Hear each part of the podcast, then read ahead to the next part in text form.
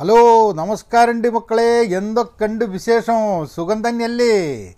അപ്പോൾ അങ്ങനെ ഞാനിങ്ങനെ യൂറോപ്പ് യാത്രേന്റെ ഒരു പോഡ്കാസ്റ്റ് സീരീസ് ആയിട്ട് തുടങ്ങിയിട്ട് ആദ്യത്തെ ഉള്ള കോലാഹലങ്ങളൊക്കെ പറഞ്ഞ് ഇങ്ങനെ ഫ്ലൈറ്റിൽ ഇങ്ങനെ പാരീസിൽ വന്ന് എത്തിയിട്ട് ഇനി നമുക്ക് പാരീസിൽ നിന്ന് കാണാൻ ബാക്കി കാര്യങ്ങൾ പറയാമെന്ന് പറഞ്ഞിട്ട് ഞാനൊരു പോക്കായിട്ട് പോയതാണ്.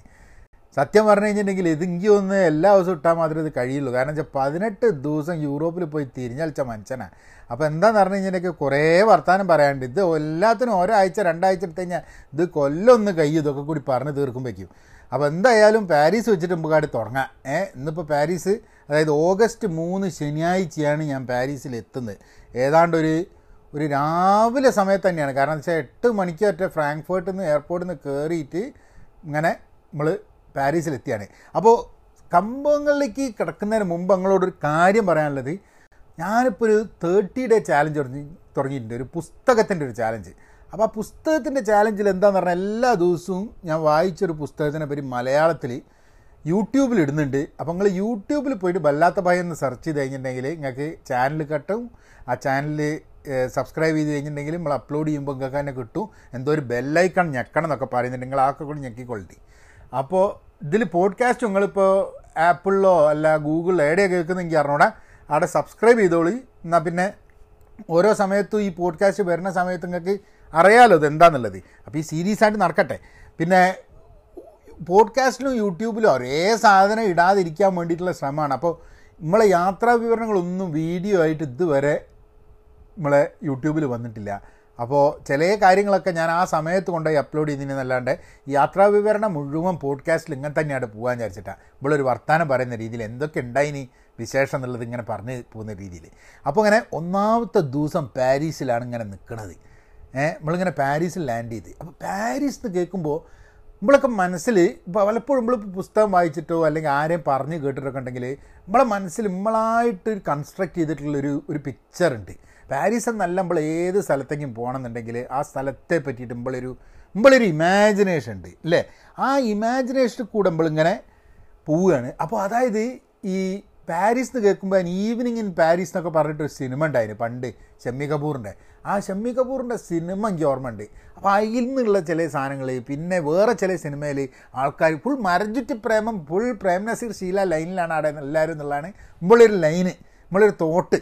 അങ്ങനെ നമ്മൾ പാരീസ് എന്ന് പറഞ്ഞാൽ യൂറോപ്പ് ഗംഭീരം എയർപോർട്ടിൽ ഇറങ്ങി ഈ എയർപോർട്ട് എന്ന് പറഞ്ഞു കഴിഞ്ഞിട്ടുണ്ടെങ്കിൽ നിങ്ങളിപ്പോൾ ദുബായ് എയർപോർട്ട് പോയി കഴിഞ്ഞാൽ ഞങ്ങൾക്ക് അറിയാം. ദുബായ് എയർപോർട്ടിനുള്ളിലേക്ക് അവിടെ കയറുമ്പോഴേക്കും ഒരു വേറെ ലോകത്ത് ചെന്ന മാതിരി അമ്മാതിരി ഗംഭീര എയർപോർട്ട്. എനിക്ക് അത് ലോകത്തിലെ തന്നെ ഏറ്റവും ഗംഭീരമായൊരു എയർപോർട്ട് എന്നൊക്കെ പറയാൻ പറ്റുവാണെങ്കിൽ നമ്മളെ ദുബായിലെ എയർപോർട്ട്. സിംഗപ്പൂർ എയർപോർട്ട് അതേമാതിരി ഉഷാറാട്ടോ. പക്ഷേ അതുമാതിരിയായിട്ട് അതായിട്ട് യാതൊരു ബന്ധവുമില്ല പാരീസ് എയർപോർട്ട്. പാരീസ് എയർപോർട്ട് എന്ന് പറഞ്ഞാൽ പാരീസ് എയർപോർട്ട്. ഇത്ര തന്നെയുള്ളൂ അല്ലാണ്ട് അതിപ്പോൾ നമ്മൾ നാട്ടിൽ പോകുമ്പോൾ അല്ലെ ഏതെങ്കിലും ഒരു അമേരിക്കയിലുള്ള ഏതെങ്കിലും ഒരു എയർപോർട്ടിലൊക്കെ പോകുമ്പോഴുള്ള മാതിരി തന്നെയുള്ളൂ അല്ലാണ്ട് വലിയൊരു ഗംഭീര പരിപാടിയൊന്നുമില്ല. ഭയങ്കരമായിട്ടുള്ള സംഭവമൊന്നുമില്ല. അങ്ങനെ അവിടുന്ന് പാരീസിൽ നിന്ന് ഇറങ്ങുന്ന സമയത്ത് ആരും ചോദിക്കുന്നില്ല. എന്താ പാസ്പോർട്ടും വിസ ഉണ്ടോ ഒന്നും ചോദിക്കില്ല കാരണം എന്താ പറഞ്ഞിട്ടുണ്ടെങ്കിൽ ഈ ഷെങ്കൻ വിസ ഉള്ള ആൾക്കാരാണല്ലോ ഫ്രാങ്ക്ഫേർട്ടിൽ നിന്ന് പാരീസിലേക്കും യൂറോപ്യൻ യൂണിയന്റെ ഉള്ളിൽ അങ്ങോട്ടും ഇങ്ങോട്ടൊക്കെ പോകുന്നത്. അപ്പോൾ അതുകൊണ്ട് ഒരു ഓൾറെഡി ഒരു വിസ ഉള്ള ഒരാളായിരിക്കുമല്ലോ ഫ്രാങ്ക്ഫേർട്ടിലേക്ക് വന്നിട്ടുണ്ടാവുക. അപ്പോൾ ഫ്രാങ്ക്ഫേർട്ടിൽ നിന്ന് ഒരു ഫ്ലൈറ്റ് കയറി കഴിഞ്ഞാൽ ഡൊമസ്റ്റിക് ഫ്ലൈറ്റ് പോകണ മാതിരിയാണ്. അപ്പോൾ എല്ലാ സ്ഥലത്തും കൊണ്ടുപോയിട്ട് ഈ വിസ ആരും ചെക്ക് ചെയ്യുന്നില്ല എന്നുള്ളതാണ് അതിന്റെ രസം. അപ്പോൾ അങ്ങനെ ഞങ്ങൾ പുറത്തേക്ക് ഇറങ്ങി കഴിഞ്ഞിട്ട് ഇപ്പോൾ ഞങ്ങളൊരു താമസിക്കുന്ന ഹോട്ടലുണ്ട്. ആ ഹോട്ടലിലേക്ക് എത്തിപ്പെടണം. എലിമെന്റൽ ഹോട്ടൽ എന്ന് പറഞ്ഞ ഹോട്ടലിലാണ് ബുക്ക് ചെയ്തിട്ടുള്ളത്. മൂന്ന് ദിവസം നാല് ദിവസമായിട്ട് ഉണ്ട് പാരീസിൽ.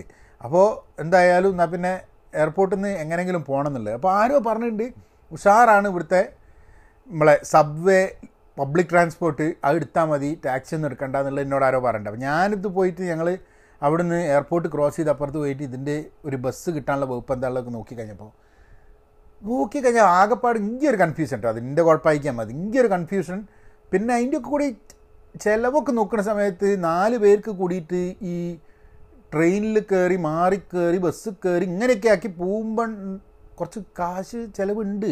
അപ്പോൾ ഞാൻ വിചാരിച്ചു എന്നാൽ പിന്നെ ടാക്സിക്ക് എത്രയാണെന്ന് കൂടെ അന്വേഷിച്ചിട്ട് പോയാൽ പോരെ. പക്ഷേ അതേമാതിരി ഒരു പ്രശ്നമാണ് പാരീസിൽ എന്ത്? ഭയങ്കരമായിട്ട് പിക്ക് പോക്കറ്റിങ്ങും അങ്ങനത്തെ പരിപാടിയൊക്കെ ഉണ്ട്. ഭയങ്കര അപ്പോൾ ആൾക്കാരൊക്കെ നമ്മളോട് പറയും എന്താണെന്ന് പറഞ്ഞു കഴിഞ്ഞിട്ടുണ്ടെങ്കിൽ നിങ്ങൾ നമ്മളെ ബാക്ക് പോക്കറ്റിൽ കയറിയിട്ട് പേഴ്സൊക്കെ വെച്ച് കഴിഞ്ഞാൽ അടിച്ചു. പിന്നെ ബാഗ് പിന്നെ തൂക്കണ നേരം മുമ്പ് തൂക്കണം എന്നൊക്കെ പറഞ്ഞിട്ടുണ്ട്.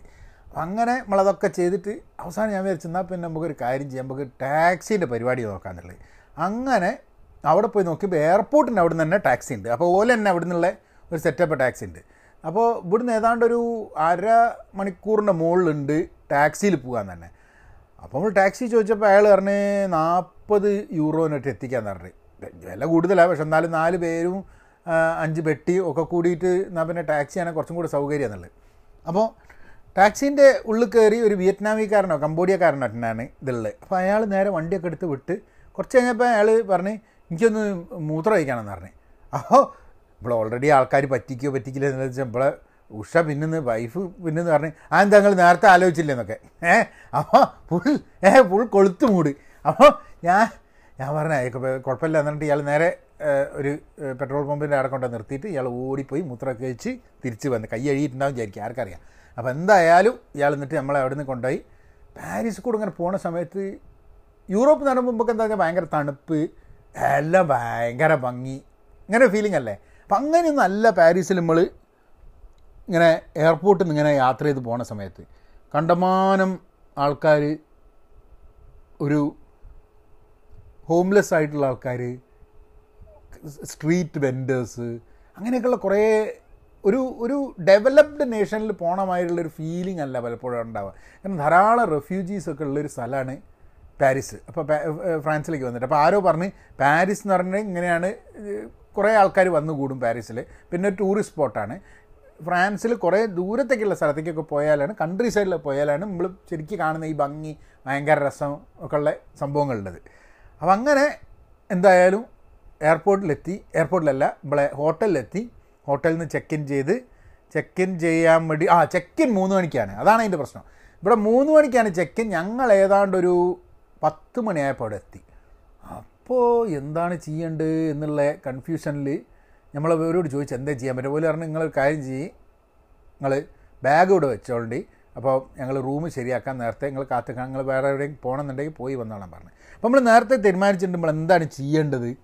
പാരീസിൽ അപ്പോൾ ആകെ മൂന്ന് സ്ഥലം നമുക്ക് മെയിനായിട്ട് ഉണ്ടായിരുന്നു അതായത് ഐഫിൽ ടവർ കാണണം ലൂ മ്യൂസിയം കാണണം പിന്നെ പാലസ് വെർസായി പാലസ് കാണണം. വെർസായി പാലസിന് ഈ ഐഫിൽ ടവറിനുള്ള ടിക്കറ്റ് നമ്മൾ എടുത്തിട്ടില്ല. ലൂ മ്യൂസിയത്തിനുള്ള ടിക്കറ്റ് നമ്മൾ എടുത്തിട്ടുണ്ടായിരുന്നു ഏതാണ്ട് ഒരു ഒമ്പത് മണിക്ക് പോയി കഴിഞ്ഞാൽ ലൈനിൽ നിൽക്കാണ്ട് ഉള്ളിൽ കയറാൻ വേണ്ടിയിട്ടുള്ള സംവിധാനം ഉണ്ടായിരുന്നു അപ്പോൾ പാരീസിൽ നമ്മളെ ഐഫിൽ ടവറിന്റെ ഞാൻ ഇവിടുന്ന് ടിക്കറ്റ് എടുക്കാൻ നോക്കുമ്പോൾ മുകളിലേക്കുള്ള ലിഫ്റ്റിൽ പോകാൻ പറ്റും എന്നൊക്കെ പറഞ്ഞ് ഇവിടുന്ന് ടിക്കറ്റ് എടുക്കാൻ നോക്കുമ്പോൾ ടിക്കറ്റ് എടുക്കാനുള്ള യാതൊരു ഇതുമില്ല മൂന്ന് മാസം മുമ്പേ ആയിട്ട് ബുക്ക് ചെയ്യണം പോലും. അപ്പോൾ ആ ടിക്കറ്റ് ഇല്ല. നമ്മൾ എന്നാൽ പിന്നെ ഒരു കാര്യം ചെയ്യുക ഇന്നിപ്പോൾ എന്തായാലും പത്ത് മണിയായിട്ടേ ഉള്ളൂ. അവിടെ നടന്നു പോകാനുള്ള ദൂരേ ഉള്ളൂ ഐഫിൽ ടവറിലേക്ക് ഇമ്പൊക്കെ നടത്താട് നടക്കാം. ഏഹ് നമ്മൾ നടന്നു പോയി ഐഫിൽ ടവറിന്ന് ഇത് നോക്കാമെന്നൊക്കെ പറഞ്ഞ് നമ്മൾ ശരി എന്ന് പറഞ്ഞാട് വിട്ട്. അങ്ങനെ നമ്മൾ നടന്ന് നടന്ന് നടന്ന് നടന്ന് റിപ്പബ്ലിക്കാന്ന് പറഞ്ഞൊരു സ്റ്റേഷനാണ് തൊട്ടടുത്തുള്ള സ്റ്റേഷൻ. അതിന്റെ തൊട്ടടുത്ത് ഒരു ഒരു മോണുമെന്റും കാര്യങ്ങളൊക്കെ ഉണ്ട്. റിപ്പബ്ലിക്ക മോണുമെന്റ് ഒക്കെ ഉണ്ട്. അവിടെ ഈ പ്രൊട്ടസ്റ്റും ചില ആൾക്കാരൊക്കെ ഒത്തുകൂടലുകളും അങ്ങനത്തെ പരിപാടികളൊക്കെ ഉള്ളൊരു സ്ഥലമാണെന്ന് തോന്നുന്നു. ആൾക്കാർക്കൊക്കെ കൂടി ഒത്തുകൂടി പ്രസംഗവും കാര്യങ്ങളൊക്കെ ചെയ്യുന്നൊരു സ്ഥലമാണ് ഈ റിപ്പബ്ലിക്ക എന്നുള്ളതാണ് നമ്മൾ മനസ്സിലാക്കിയിട്ടുള്ളത്. അപ്പം അങ്ങനെ അവിടെ കുറച്ച് ആൾക്കാരെ കാണുന്നുണ്ട് കുറേ ആൾക്കാർ ഇരിക്കുന്നുണ്ട് സംസാരിക്കുന്നുണ്ട്. അപ്പോൾ അവിടെ സമയം ശരിക്കും നടക്കാനുള്ള ദൂരമല്ല നടത്തത്തിനെക്കാട്ടും ദൂരമുണ്ട് എന്ന് മനസ്സിലായി. അങ്ങനെ നമ്മൾ എന്ത് ചെയ്യുന്ന പറഞ്ഞു കഴിഞ്ഞാൽ എന്നാൽ പിന്നെ നമുക്ക് ഒരു ഇതെടുത്തിട്ട് പോവുക. എവിടെ നിന്നാണ് നമ്മളെ ട്രെയിൻ എടുത്തിട്ട് പോകാമെന്ന് പറഞ്ഞാൽ സബ്വേന്റെ ഉള്ളിൽ പോയി. സബ്വേയിൽ പോയിട്ട് അതിന്റെ ഉള്ളിൽ നിന്നൊക്കെ നോക്കി ഇതൊക്കെ കണ്ടുപിടിച്ച് ഒക്കെ കൂടിയിട്ട് അവസാനം ടിക്കറ്റൊക്കെ എടുത്ത് ഉള്ളിൽ കയറി അങ്ങനെ പോയി കുറച്ച് ദൂരമുള്ള ഒരു സ്റ്റേഷനിൽ കൊണ്ട് ഇറങ്ങി. നേരെ ഐഫിൽ ടവറിന്റെ അടുത്തുള്ളതല്ല കുറച്ച് അപ്പുറത്തുള്ള. അപ്പോഴത്തേക്കും സമയം. ഐഫിൽ ടവറിലേക്ക് പാഞ്ഞു പോകണോ കാരണം എന്താ വെച്ചാൽ ഒരു ക്ലോസ് ആവുമോ എന്നുള്ള സാധനമുണ്ട്. അപ്പോൾ നേരെ നമ്മൾ നടന്നിങ്ങനെ ഐഫിൽ ടവറിലേക്ക് പോയി. അപ്പോൾ ആ സമയത്തൊക്കെ വരുമ്പോൾ കുറേ നമുക്ക് ഇങ്ങനെ പാരീസാണ് പാരീസാണ് എന്നുള്ള തോന്നലുണ്ട്. കാരണം എന്താ വെച്ചാൽ ബിൽഡിങ്ങുകളൊക്കെ പഴയ കാലത്തുള്ള ബിൽഡിങ്ങുകൾ എല്ലായിടത്തും ധാരാളം ഗ്രഫീറ്റി ഉണ്ട്. അതായത് നമ്മൾ മറ്റേ പെയിന്റ് വെച്ചിട്ട് ഇങ്ങനെ കുറേ എഴുതി വയ്ക്കുക ഒക്കെ കണ്ടിട്ടില്ലേ? നമ്മൾ കുറേ ഒരു ഒരു ഷട്ടർ ഏതെങ്കിലും ഒരു കടേന്റെ ഷട്ടർ താഴ്ത്തുമ്പോൾ ഷട്ടറിന്റെ മുകളിലൊക്കെ പെയിന്റ് ചെയ്ത് വെച്ചിട്ടുണ്ടാവും. എന്തെങ്കിലുമൊക്കെ എഴുത്തും അല്ലെങ്കിൽ ചിത്രങ്ങളൊക്കെ ഉണ്ടാവും. അങ്ങനെ നമ്മൾ നടന്നു പോയി ഒരു റെസിഡൻഷ്യൽ സ്ഥലത്ത് കൂടി ഇറക്കിയാണ് ഇങ്ങനെ പോയി ഇങ്ങനെ ദൂരെ ഇങ്ങനെ നടന്ന് നടന്ന് നടന്ന് നടന്ന് നടന്ന് കുറച്ചിങ്ങനെ വന്നപ്പോണ്ട് ദൂരെ മരങ്ങൾക്കപ്പുറത്ത് ബിൽഡിങ്ങുകൾക്കപ്പുറത്ത് അമ്പര ചുംബിയായി ഇങ്ങനെ ഐഫിൽ ടവർ ഇങ്ങനെ പൊന്തിക്കണം. ചെറിയൊരു അത് കണ്ടപ്പോൾ ഒരു രസമാണ്. നമ്മൾ ദൂരെ ആദ്യമായിട്ട് ഐഫിൽ ടവർ ഇങ്ങനെ കാണുന്നതിന്റെ രസം. പിന്നെ അതിലൂടെ നടന്ന് നമ്മളിങ്ങനെ പോയി ഐഫിൽ ടവറിന്റെ അവിടെ എത്തിക്കഴിഞ്ഞ് അതിന്റെ ഉള്ളിലേക്ക് എൻട്രൻസിന് വേണ്ടിയിട്ട് ഒരു ക്യൂ നിൽക്കുന്നുണ്ട്. അപ്പോൾ പുറത്തൊക്കെ ഐഫിൽ ടവറിന്റെ ചെറിയ ചെറിയ മിനിയേച്ചർ കോപ്പി സാധനങ്ങൾ ആൾക്കാർ വിൽക്കുന്നുണ്ട്. അപ്പോൾ അവിടെയൊക്കെ എന്ന് പറഞ്ഞാൽ ഭയങ്കര ബാർഗൈനിങ്ങുകളും നമ്മളെ കൊണ്ട് പലതും വിപ്പിക്കാൻ വേണ്ടിയിട്ട് ശ്രമമൊക്കെ നടത്തും. അപ്പോൾ ധാരാളം ആൾക്കാരവിടെ സ്ട്രീറ്റ് വെൻഡേഴ്സ് ആയിട്ട് ചിത്രം വരാം അങ്ങനത്തെ കുറേ പരിപാടികളുണ്ട് ഐഫിൽ ടവറിന്റെ താഴെയായിട്ട്. അപ്പോൾ ഇതിനുള്ളിൽ നമ്മൾ ലൈനിൽ നിന്നിട്ട് അപ്പോൾ എല്ലാ സ്ഥലങ്ങളിലും ഇപ്പോൾ എങ്ങനെയാണെന്ന് പറഞ്ഞു കഴിഞ്ഞിട്ടുണ്ടെങ്കിൽ ഇപ്പോൾ കുറേ കാലമായിട്ട് ഇപ്പോൾ ഇങ്ങനത്തെ ഒരു വലിയ ജനക്കൂട്ടമുള്ള ഒരു സ്ഥലത്തേക്ക് പോയി കഴിഞ്ഞിട്ടുണ്ടെങ്കിൽ നിങ്ങൾക്ക് അറിയാം എല്ലാവരുടെയും ബാഗൊക്കെ ചെക്ക് ചെയ്ത് ഇങ്ങനെയൊക്കെയാണ്. അപ്പോൾ മുമ്പൊക്കെയാണെങ്കിൽ പറഞ്ഞാൽ വെള്ളം ഉണ്ടെങ്കിൽ വെള്ളം പാടില്ല അത് മാറ്റി വെക്കണം അങ്ങനെ കുറേ സംഭവമുണ്ട്. വെള്ളം ഉള്ളിൽ മേടിക്കണം. അപ്പോൾ അങ്ങനെ നമ്മൾ ബോട്ടിൽ വാട്ടർ ബോട്ടിലൊക്കെ നല്ല ചൂടുണ്ട്. അടിപൊളി ചൂടാണ്. അപ്പോൾ ചൂട് കാരണം നമ്മൾ വാട്ടർ ബോട്ടിലൊക്കെ തടുത്ത വെള്ളമൊക്കെ നിറച്ചിട്ടുണ്ട് ആകെ കളയേണ്ടിയെന്ന് എന്നിട്ട് അതിന്റെ ഉള്ളിൽ കയറി പിന്നെ കളയേണ്ടി വന്നു. എനിക്ക് ഓർമ്മയില്ല കേട്ടോ. ഏതോ ചില സ്ഥലത്ത് നിന്ന് കളയേണ്ടി വന്നിട്ടുണ്ട്. ഇവിടെ തന്നെയാണെന്ന് എനിക്ക് അറിഞ്ഞൂടാ. എന്തായാലും ഉള്ളിൽ കയറി. ഉള്ളിൽ കയറി അപ്പോൾ ഉള്ളിൽ കയറി എന്ന് പറഞ്ഞു കഴിഞ്ഞിട്ടുണ്ടെങ്കിൽ ഇതിന്റെ കോമ്പൗണ്ടാണ് കേട്ടോ. ഈ ഐഫിൽ ടവർ ഉള്ള കോമ്പൗണ്ടാണ് അല്ലാണ്ട് ഐഫിൽ ടവറിന്റെ ഉള്ളിലേക്കല്ല. അതിന്റെ കോമ്പൗണ്ട് കയറി കുറച്ചിങ്ങനെ നോക്കാണ്ട് വലിയ അങ്ങനെ ഒരു അഞ്ചെട്ട് എസ് വരച്ച മാതിരി ഉണ്ട് ലൈനിങ്ങനെ നിൽക്കണേ. അപ്പോൾ നമ്മൾ പറഞ്ഞു ഇപ്പോൾ എന്താണ് ഇതിലിപ്പോൾ കയറണമെന്നുണ്ടെങ്കിൽ ഏറ്റവും മുകളിൽ കയറണമെന്നുണ്ടെങ്കിൽ ഏതാണ്ട് അറുന്നൂറ്റി ചില്ലാനം സ്റ്റെപ്സ് ഉണ്ട്. അതിൽ ആദ്യത്തെ ലെവലിൽ ഗ്രൗണ്ട് ഫ്ലോറിൽ നിന്ന് ഫസ്റ്റ് ലെവൽ വരെ പോകാൻ ഏതാണ്ട് മുന്നൂറും അതിന്റെ അപ്പുറത്തേക്ക് പിന്നെ ഒരു മുന്നൂറും ഇരുന്നൂറും പിന്നെ ഒരു നാനൂറും അങ്ങനെ എന്തോ ഒരു കണക്കാണ്. അപ്പോൾ സ്റ്റെപ്സ് കയറാൻ ഞാൻ പറഞ്ഞ കൊണ്ടാകുകയില്ല സ്റ്റെപ്സ് കയറാൻ. തൽക്കാലം ഇപ്പോൾ സ്റ്റെപ്സ് കയറി നടക്കില്ല നമുക്ക് ലിഫ്റ്റിന് വേണ്ടിയിട്ടുള്ള ലൈനിൽ നിൽക്കാന്ന് പിന്നെ ഒരു രണ്ട് മണിക്കൂർ ലിഫ്റ്റിന് വേണ്ടിയിട്ടുള്ള ലൈനിൽ അവിടെ നിൽക്കല അപ്പോൾ ആ സമയത്ത് ഇങ്ങനെ നോക്കുന്ന സമയത്ത് ഈ ഐഫിൽ ടവറിന്റെ സംഭവം എന്താണെന്ന് പറഞ്ഞു കഴിഞ്ഞിട്ടുണ്ടെങ്കിൽ ഇതിന്റെ എഞ്ചിനീയറിന്റെ പേര് വെച്ചിട്ടാണ് ഈ ഐഫിൽ ടവറിന് ആ പേര് വെച്ച് ഗുസ്താവ് ഐഫൽ എന്നാണ് മൂപ്പര പേര്. മൂപ്പരാണ് ഈ കമ്പനി മൂപ്പരെ മൂപ്പര കമ്പനിയാണ് ഇത് സാധനം കംപ്ലീറ്റ് ഡിസൈൻ ചെയ്ത് ബിൽഡ് ചെയ്ത് ഒക്കെ ഇതാക്കിയത്. അതായത് ആയിരത്തി എണ്ണൂറ്റി എൺപത്തേഴ് തൊട്ടിട്ട് ആയിരത്തി എണ്ണൂറ്റി എൺപത്തൊമ്പത് വരെ രണ്ട് വർഷമാണ് അത് അത് പണിത് എടുക്കാൻ വേണ്ടി കൺസ്ട്രക്ട് ചെയ്യാൻ വേണ്ടിയിട്ട് എടുത്ത്. കാരണം എന്താ വെച്ചാൽ എൺപത്തൊമ്പതിൽ ആയിരത്തി എണ്ണൂറ്റി എൺപത്തൊമ്പതിൽ ഇതിന്റെ ഒരു വേൾഡ് ഫെയർ ഉണ്ട്. ആ ഫെയറിന് വേണ്ടി ഇതിന്റെ എൻട്രൻസ് തുറക്കുക എന്നുള്ളതാണ് ഇതിന്റെ ഉദ്ദേശം ഉണ്ടായിരുന്നത്. അപ്പോൾ ഇനീഷ്യലി എന്താണെന്ന് പറഞ്ഞാൽ ഫ്രാൻസിലൊക്കെ ഉള്ള വലിയ ആർട്ടിസ്റ്റുകളും ഭയങ്കര ഇന്റലക്ച്വൽസ് ആൾക്കാരൊക്കെ പറഞ്ഞത് ശരിയല്ല ഇതിന്റെ ഡിസൈൻ എന്ന് പറഞ്ഞു. കാരണം എന്താ വെച്ചാൽ ഇതിന്റെ ഡിസൈൻ അത്ര ശരിയല്ല എന്ന് പറഞ്ഞാൽ ഭയങ്കര ക്രിറ്റിസിസം ഒക്കെ ഉണ്ട്. ഇയാൾ ചെയ്തത് ശരിയല്ല നമ്മളെ ഗുസ്താവ് ഐഫിൽ ചെയ്ത് ശരിയല്ല എന്നൊക്കെ പറഞ്ഞിട്ട് പക്ഷേ പിന്നെ ഫ്രാൻസിൽ ഏറ്റവും റെക്കഗ്നൈസബിൾ ആയിട്ടുള്ള ഏറ്റവും ആൾക്കാർ അറിയപ്പെടുന്ന ഒരു സ്ട്രക്ചറായി മാറി ഐഫൽ ടവർ എന്നുള്ള. അതാണ് പറയണേ ഈ ബുദ്ധിജീവികൾ ആൾക്കാർക്ക് ഈ ഈ ഈ എന്ന് പറഞ്ഞ ഒച്ചയും പൊളി ഉണ്ടാക്കി പറയുന്ന സാധനം ഇത് എല്ലാ ആൾക്കാരും എന്തെങ്കിലും സാധനം എതിർപ്പ് പറയുമ്പോൾ എല്ലാ എതിർപ്പുകളും ശരിയായിക്കൊള്ളണമെന്നില്ല. അപ്പോൾ അതിനനുസരിച്ച് വേണം നമ്മൾ കാര്യങ്ങൾ നമ്മളെ ജീവിതത്തിൽ നോക്കാമെന്നുള്ളതാണ് എനിക്ക് തോന്നുന്നത്. ഇത് സത്യം പറഞ്ഞാൽ ഏറ്റവും കൂടുതൽ പൈസ കൊടുത്ത് ആൾക്കാർ കാണാൻ വരുന്ന സ്ഥലമാണ് പോലും മോണുമെന്റ് ആണ് പോലും ലോകത്തിലെ. ആറ് പോയിന്റ് ഒമ്പത് ഒന്ന് മില്യൺ അതായത് ഏതാണ്ട് ആറ് കോടി. ആറ് പോയിന്റ് ഒമ്പത് മില്യൺ എന്നാൽ ആറ് കോടി ആവില്ല. അറുപത് ലക്ഷം ആൾക്കാരുണ്ടാവും. അറുപത് ലക്ഷം. അറുപത്തൊമ്പത് എഴുപത് ലക്ഷം ആൾക്കാർ എല്ലാ കൊല്ലവും വരുന്നുണ്ടെന്ന് പറഞ്ഞത് രണ്ടായിരത്തി പതിനഞ്ചിലാട്ടോ ഏതാണ്ട് എഴുപത് ലക്ഷം ആൾക്കാരായിട്ട് അവിടെ വന്നിട്ടുണ്ടല്ലേ ടവറിന്റെ മൊത്തം ഹൈറ്റ് എന്ന് പറഞ്ഞാൽ മുന്നൂറ്റി ഇരുപത്തിനാല് മീറ്റർ. അതായത് ആയിരം ഫീറ്റിനടുത്തുണ്ട് ഇതിന്റെ പൊക്കം. എൺപത്തൊന്ന് സ്റ്റോറിയിലെ എൺപത്തൊന്ന് നിലയുള്ളൊരു കെട്ടിടത്തിന് അത്ര വലുപ്പമാണ് ഇതിന്റെ സാധനത്തിന്റെ മുകളിൽ. അപ്പം അങ്ങനെ ഇതിന്റെ മുകളിൽ ഇങ്ങനെ കയറി ആ മുകളിൽ നിന്ന് നമുക്കൊന്ന് കാണാൻ വേണ്ടിയിട്ടുള്ളൊരു വകുപ്പ് വേണമെന്നുള്ളതാണ് നമ്മളൊരു ആഗ്രഹം ഉണ്ടായിനെ കാരണം എന്താ പറഞ്ഞാൽ ഇതിപ്പോൾ ലോകത്തിലെ ഏറ്റവും വലിയൊരു കൺസ്ട്രക്ഷൻ ആയിരുന്നു ഐഫിൽ ടവർ പിന്നെ അത് കഴിഞ്ഞിട്ട് വേറെയൊക്കെ വന്നിട്ടുണ്ട് അതിനെക്കാട്ടും വലുതായിട്ടുള്ള സാധനങ്ങളൊക്കെ. അപ്പോൾ അങ്ങനെ ഈ മൂന്ന് ലെവലല്ലേ വിസിറ്റേഴ്സ് അതായത് നമ്മൾ നിൽക്കുന്ന ഇപ്പോൾ ഗ്രൗണ്ട് ഫ്ലോറിൽ പിന്നെ അതിന്റെ നെക്സ്റ്റ് ഫ്ലോർ അതിന്റെ മുകളിൽ വേറൊരു ഫ്ലോർ അപ്പോൾ രണ്ടിൽക്കും ലിഫ്റ്റാണ് വേണേൽ നിങ്ങൾക്ക് നടന്ന് ഫസ്റ്റ് ഫ്ലോർ വരെ പോയി അവിടുന്ന് പിന്നെ ലിഫ്റ്റ് കയറാം അല്ലെങ്കിൽ നമുക്ക് ഒക്കെ ലിഫ്റ്റ് പോവുക അല്ലെങ്കിൽ ഒക്കെ നടന്ന് പോവുക നമ്മളെന്തായാലും ഒക്കെ കൂടി ലിഫ്റ്റ് എന്നുള്ള രീതിയിലാണ് ഇവൾ ഇതിൽ കയറിയത് അങ്ങനെ നമ്മളിങ്ങനെ ലിഫ്റ്റ് കയറി കുറേ നേരം രണ്ട് മണിക്കൂർ ക്യൂ ഒക്കെ നിന്നിട്ട് ചെക്കനൊക്കെ വയ്യാണ്ടായിപ്പോയി ആകപ്പാട് അങ്ങനെ വെള്ളം കുടിക്കുക വെള്ളം കുടിക്കുക വെള്ളം കുടിക്കുക തന്നെ പണി. അത് കഴിഞ്ഞ് അങ്ങനെ ഫസ്റ്റ് ഫ്ലോറിലെത്തി ഫസ്റ്റ് ഫ്ലോറിൽ ലിഫ്റ്റൊക്കെ കയറി വലിയ ലിഫ്റ്റൊക്കെയാണ് നമ്മൾ സ്വതവേ ഉള്ള ലിഫ്റ്റുകളൊക്കെ വളരെ ചെറുതാണ് അപ്പോൾ ഇതിൽ ലിഫ്റ്റ് വലുതായിന്. അപ്പോൾ ലിഫ്റ്റിൽ കയറി നമ്മൾ ആ സെക്കൻഡ് ഫ്ലോർ എന്ന് അറിയാം ഫസ്റ്റ് ഫ്ലോർ എന്നുള്ള ഗ്രൗണ്ട് ഫ്ലോറാണ് ഫസ്റ്റ് ഫ്ലോർ തന്നെ അപ്പോൾ സെക്കൻഡ് ഫ്ലോർ എന്ന് പറഞ്ഞു കഴിഞ്ഞിട്ടുണ്ടെങ്കിൽ ആ ലെവലിൽ പോയിട്ട് അവിടെ പ്രത്യേകിച്ച് ഒരു റെസ്റ്റോറന്റ് പിന്നെ കുറച്ച് കാര്യങ്ങളൊക്കെ ഉണ്ട്. അപ്പോൾ ഒരു ചുറ്റും ഇങ്ങനെ നമ്മൾ ചുറ്റും. ഒരു ചുറ്റും ഇങ്ങനെ ചുറ്റി അത് കഴിഞ്ഞ് അടുത്ത ലിഫ്റ്റ് കയറിയിട്ട് അതിനൊരു ലൈൻ ഉണ്ട്. ആ ലിഫ്റ്റ് കയറിയിട്ട് നേരെ ഏറ്റവും മുകളിലേക്ക് പോയി. ഇതെന്താന്ന് പറഞ്ഞാൽ ലൈൻ നിന്നിട്ട് ലിഫ്റ്റ് കയറി ലിഫ്റ്റ് കയറാൻ ലൈൻ വേണോ? അതിൽ അങ്ങനെ രണ്ട് ലിഫ്റ്റ് ഉണ്ട്. അതിന് താഴത്തേക്ക് ഇറങ്ങാൻ വരുമ്പോൾ വീണ്ടും ലൈനിൽ നിൽക്കണം രണ്ട് ലിഫ്റ്റിന് അപ്പോൾ കുറേ ലൈനിൽ നിൽത്താണ് ഐഫിൽ ടവറിൽ മുകളിൽ കയറുന്നതിനേക്കാളും കൂടുതൽ സമയം അവിടെ നിൽക്കുന്നതിനേക്കാൾ കൂടുതൽ സമയങ്ങളിൽ ലൈനിൽ നിന്നിട്ടായിരിക്കും നിങ്ങൾ സമയം സ്പെൻഡ് ചെയ്യുക എന്നുള്ളതാണ് ഐഫിൽ ടവറിന്റെ ഒരു ഒരു പ്രത്യേകത. ഏ? അങ്ങനെ നമ്മൾ അവിടെ പോയി ഏറ്റവും ടോപ്പ് പോയി. ഏറ്റവും ടോപ്പ് പോയി കുറേ ഫോട്ടോ ഒക്കെ എടുത്ത് ആൾക്കാരൊക്കെ കണ്ട് കുറേ ആൾക്കാരൊക്കെ ഉണ്ട് നമ്മളെ. ഇന്ത്യക്കാരൊക്കെ ധാരാളം ആൾക്കാർ അവിടുന്ന് ഇവിടുന്നൊക്കെ യൂറോപ്പിൽ നിന്ന് പല ഭാഗത്തുനിന്നായിട്ട് വന്നിട്ടുണ്ട്. അങ്ങനെ മുകളിലെത്തിക്കഴിഞ്ഞപ്പോൾ ഞാനിങ്ങനെ ഒരു സംഭവം കണ്ട്.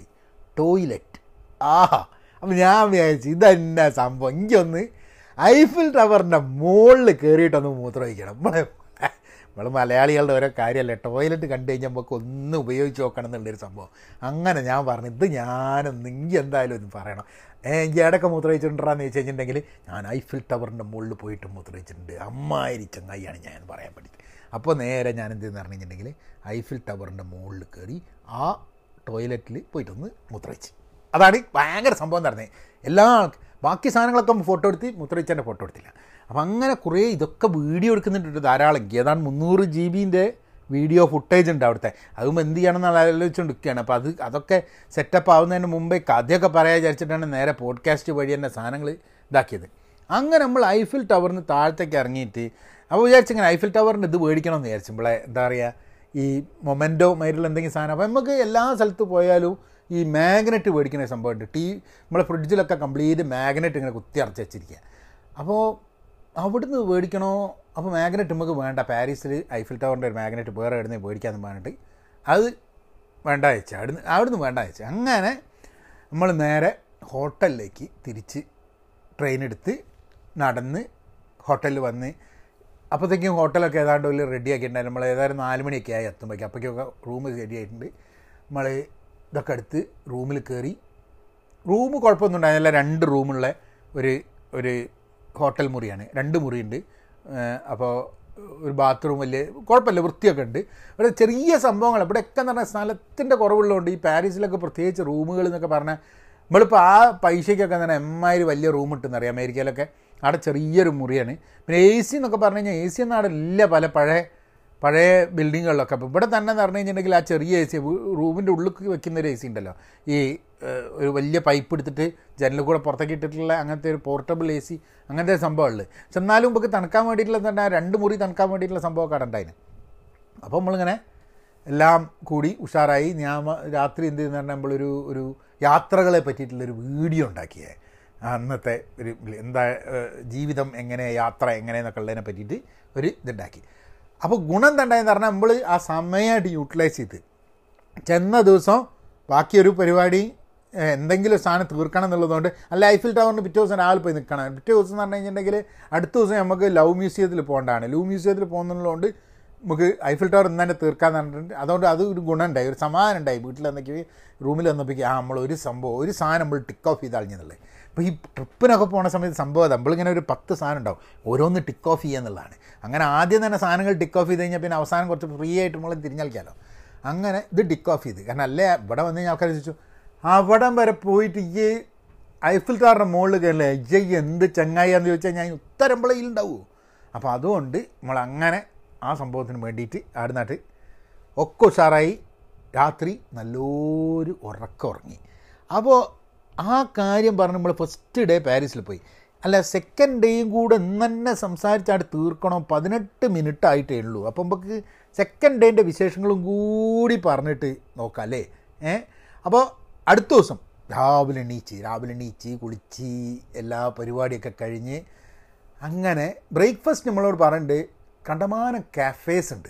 ഈ ചെറിയ ചെറിയ കോഫി ഷോപ്പുകൾ അവിടുന്ന് രാവിലെ ബ്രേക്ക്ഫാസ്റ്റ് കഴിക്കാം. അതൊരു വലിയ കഫേ എന്ന് പറയുന്നത് പാരീസിന്റെ ഒരു വലിയ സംഭവമാണ്. യൂറോപ്പിന്റെ മൊത്തമായിട്ട് തന്നെ ഈ കാഫേകളും ബ്രെഡും ക്രൊസോണും ഇങ്ങനത്തെ സാധനങ്ങളൊക്കെ കിട്ടുന്ന അല്ല കാപ്പിയൊക്കെ കിട്ടുന്ന ഇതൊരു വലിയൊരു സംഭവമാണ് ഈ- എല്ലാ സ്ഥലത്തും. അപ്പോൾ പാരീസിൽ നമുക്ക് അങ്ങനെ ആക്കാമെന്ന് പറഞ്ഞിട്ട് രാവിലെ എണീച്ച് അതായത് ഞായറാഴ്ച ഓഗസ്റ്റ് നാല് അന്ന് ഫ്രണ്ട്ഷിപ്സ് ഡേയും കൂടെ ആയിരുന്നു. അപ്പോൾ രാവിലെ എണീച്ചിട്ട് ലൂ മ്യൂസിയം നമുക്ക് നടക്കാനുള്ള ദൂരമേ ഉള്ളൂ. ട്രെയിനൊന്നും എടുക്കേണ്ട ആവശ്യമില്ല. മറ്റേ എന്താ ഐഫിൽ ടവറിലേക്ക് നടക്കാനുള്ള ദൂരേ ഉള്ളൂ. പക്ഷെ എന്നാലും വലിയ നടത്താം. അങ്ങ് ഇന്നലെ ക്ഷീണമായിട്ട് നമുക്ക് നടക്കാൻ പറ്റാണ്ട് ഒത്തിരിക്കുകയാണ് അപ്പോൾ അങ്ങനെ ലൂ മ്യൂസിയത്തിലേക്ക് പോകുമ്പോൾ ആ വഴി ഉള്ള ഒരു കോഫി ഷോപ്പ് പോയിട്ടുമ്പോൾ ഭക്ഷണം കഴിച്ച്.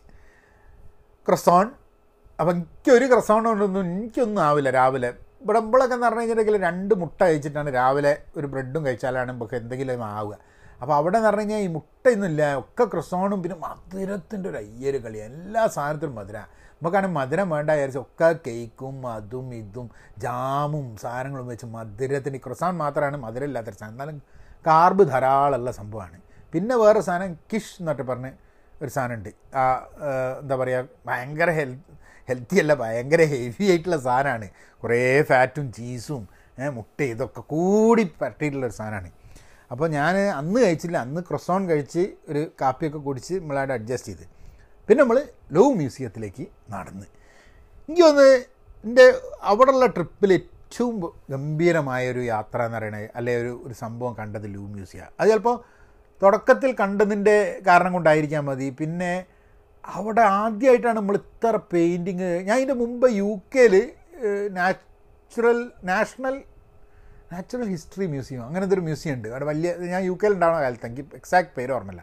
അവിടെ പോയിട്ട് ഇതേമാതിരി തന്നെ കുറേ സംഭവങ്ങൾ കാണുന്നുണ്ടായിട്ടുണ്ട്. ഭയങ്കര ഗംഭീര സാധനമാണ്. ഇവിടെ എല്ലാം ലൂ മ്യൂസിയത്തിൽ പിന്നെ മോണാലിസ് ഉണ്ട്.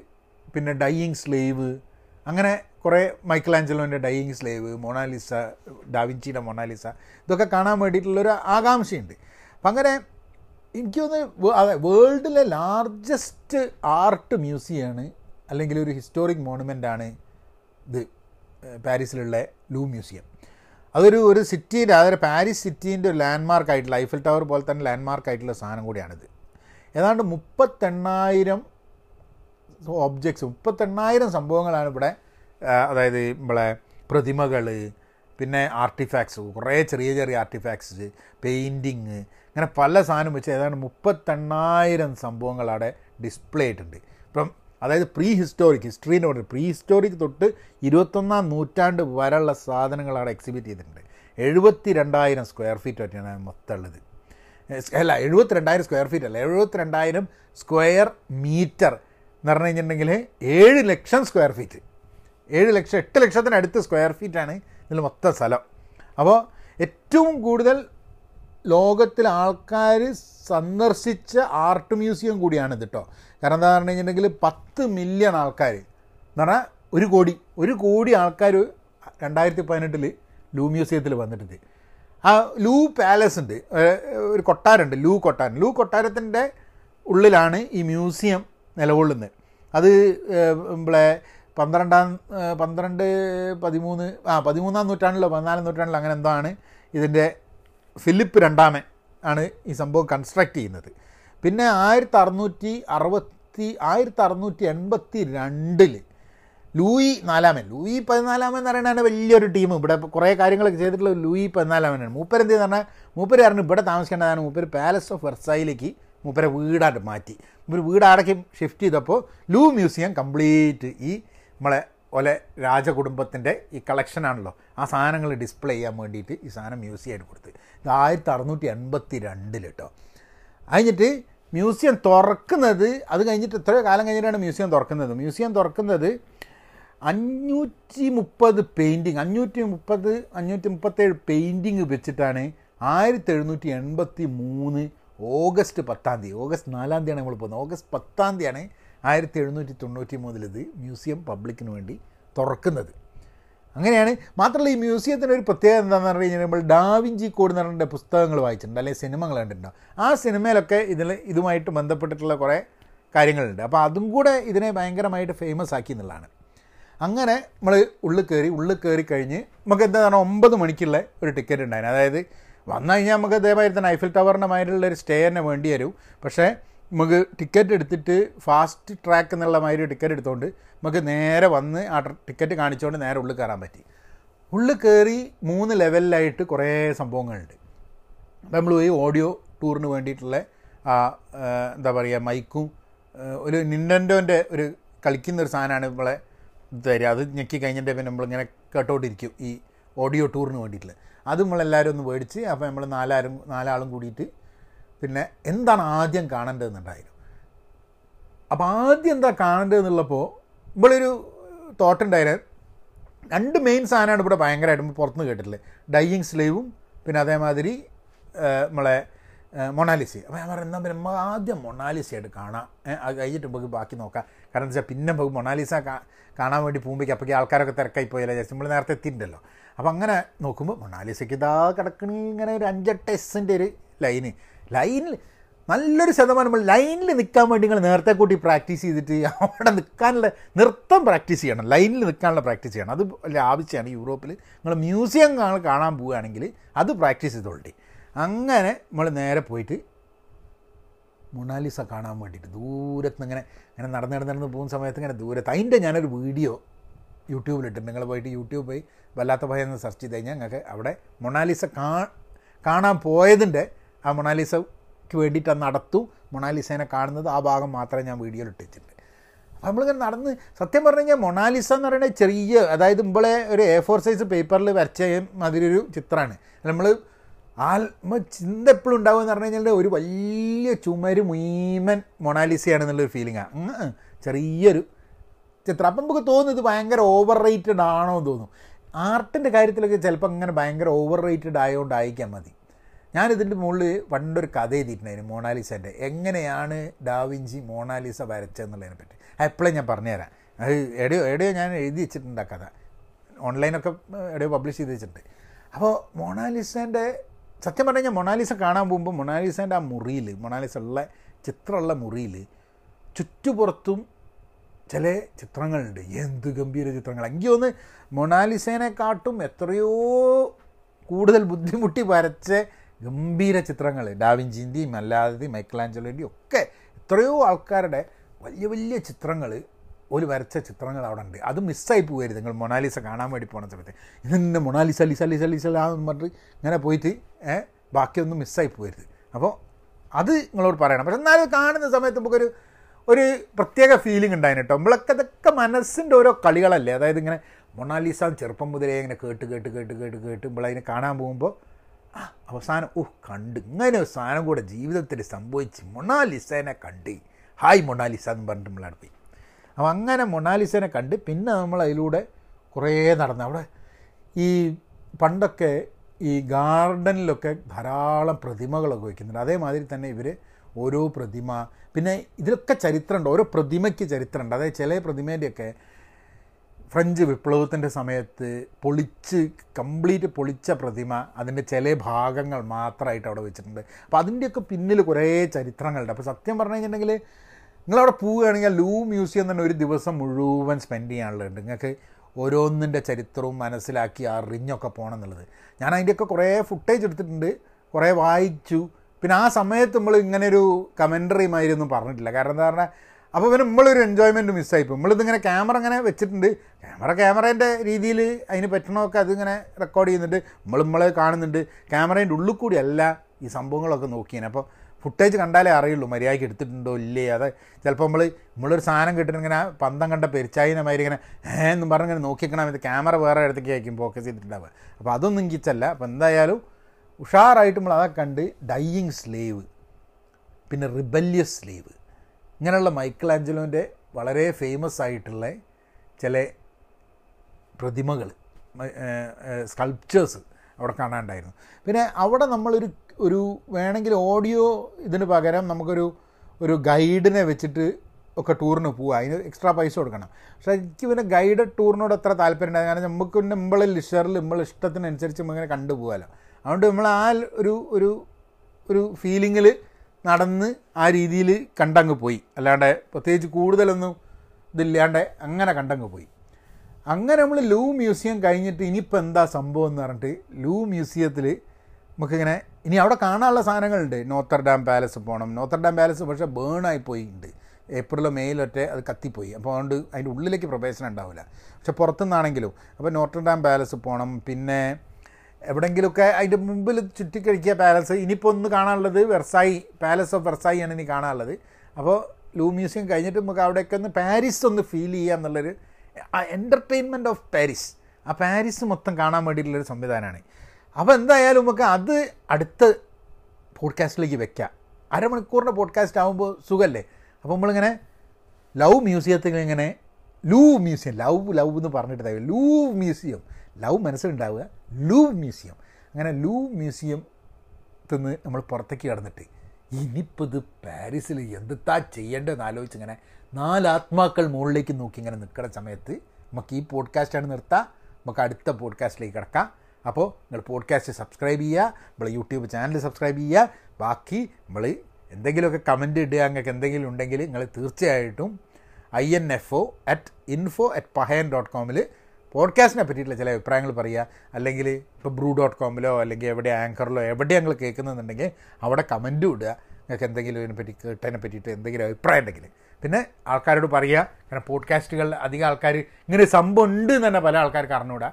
അപ്പോൾ യാത്രാ വിവരണങ്ങൾ പോഡ്കാസ്റ്റ് വഴി ഇങ്ങനെ കേൾക്കാൻ വേണ്ടിയിട്ട് നിങ്ങൾ ആൾക്കാരോട് ഒന്ന് പറയുകയാണെങ്കിൽ നന്നായിനി ഏഹ് എന്നാൽ പിന്നെ എല്ലാവർക്കും എന്റെ സ്നേഹം. എന്നാൽ പിന്നെ അങ്ങനെയാക്കാം. ഓക്കെ അതാണ് സംഭവം.